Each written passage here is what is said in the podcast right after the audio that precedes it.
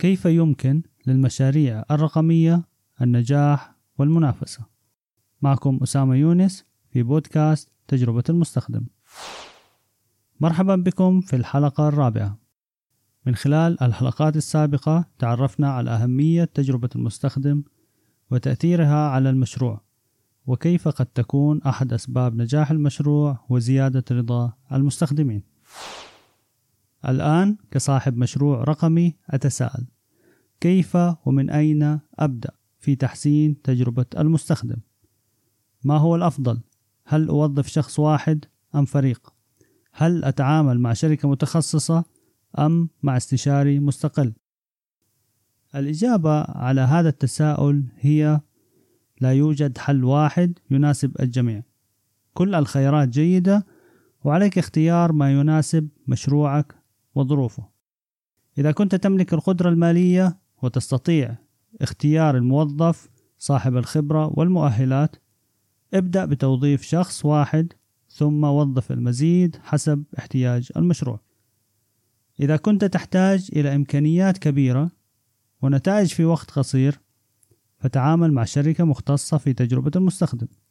فبإمكانها القيام بالعديد من المراحل وعندها الكثير من الموظفين وبعض هذه الشركات توفر خدمات مساعدة إضافية مثل التصميم والبرمجة وغيرها.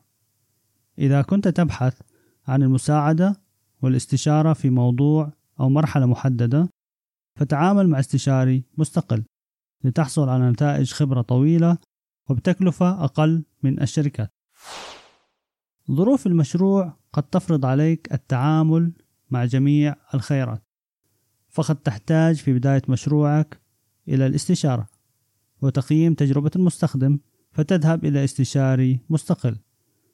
وبعد فترة من الزمن قد تحصل على استثمارات ويكبر مشروعك. وفي هذه المرحلة من المناسب توظيف شخص يتولى أمور تجربة المستخدم. وفي مرحلة ما قد تحتاج إلى التوسع في أسرع وقت لوجود منافس.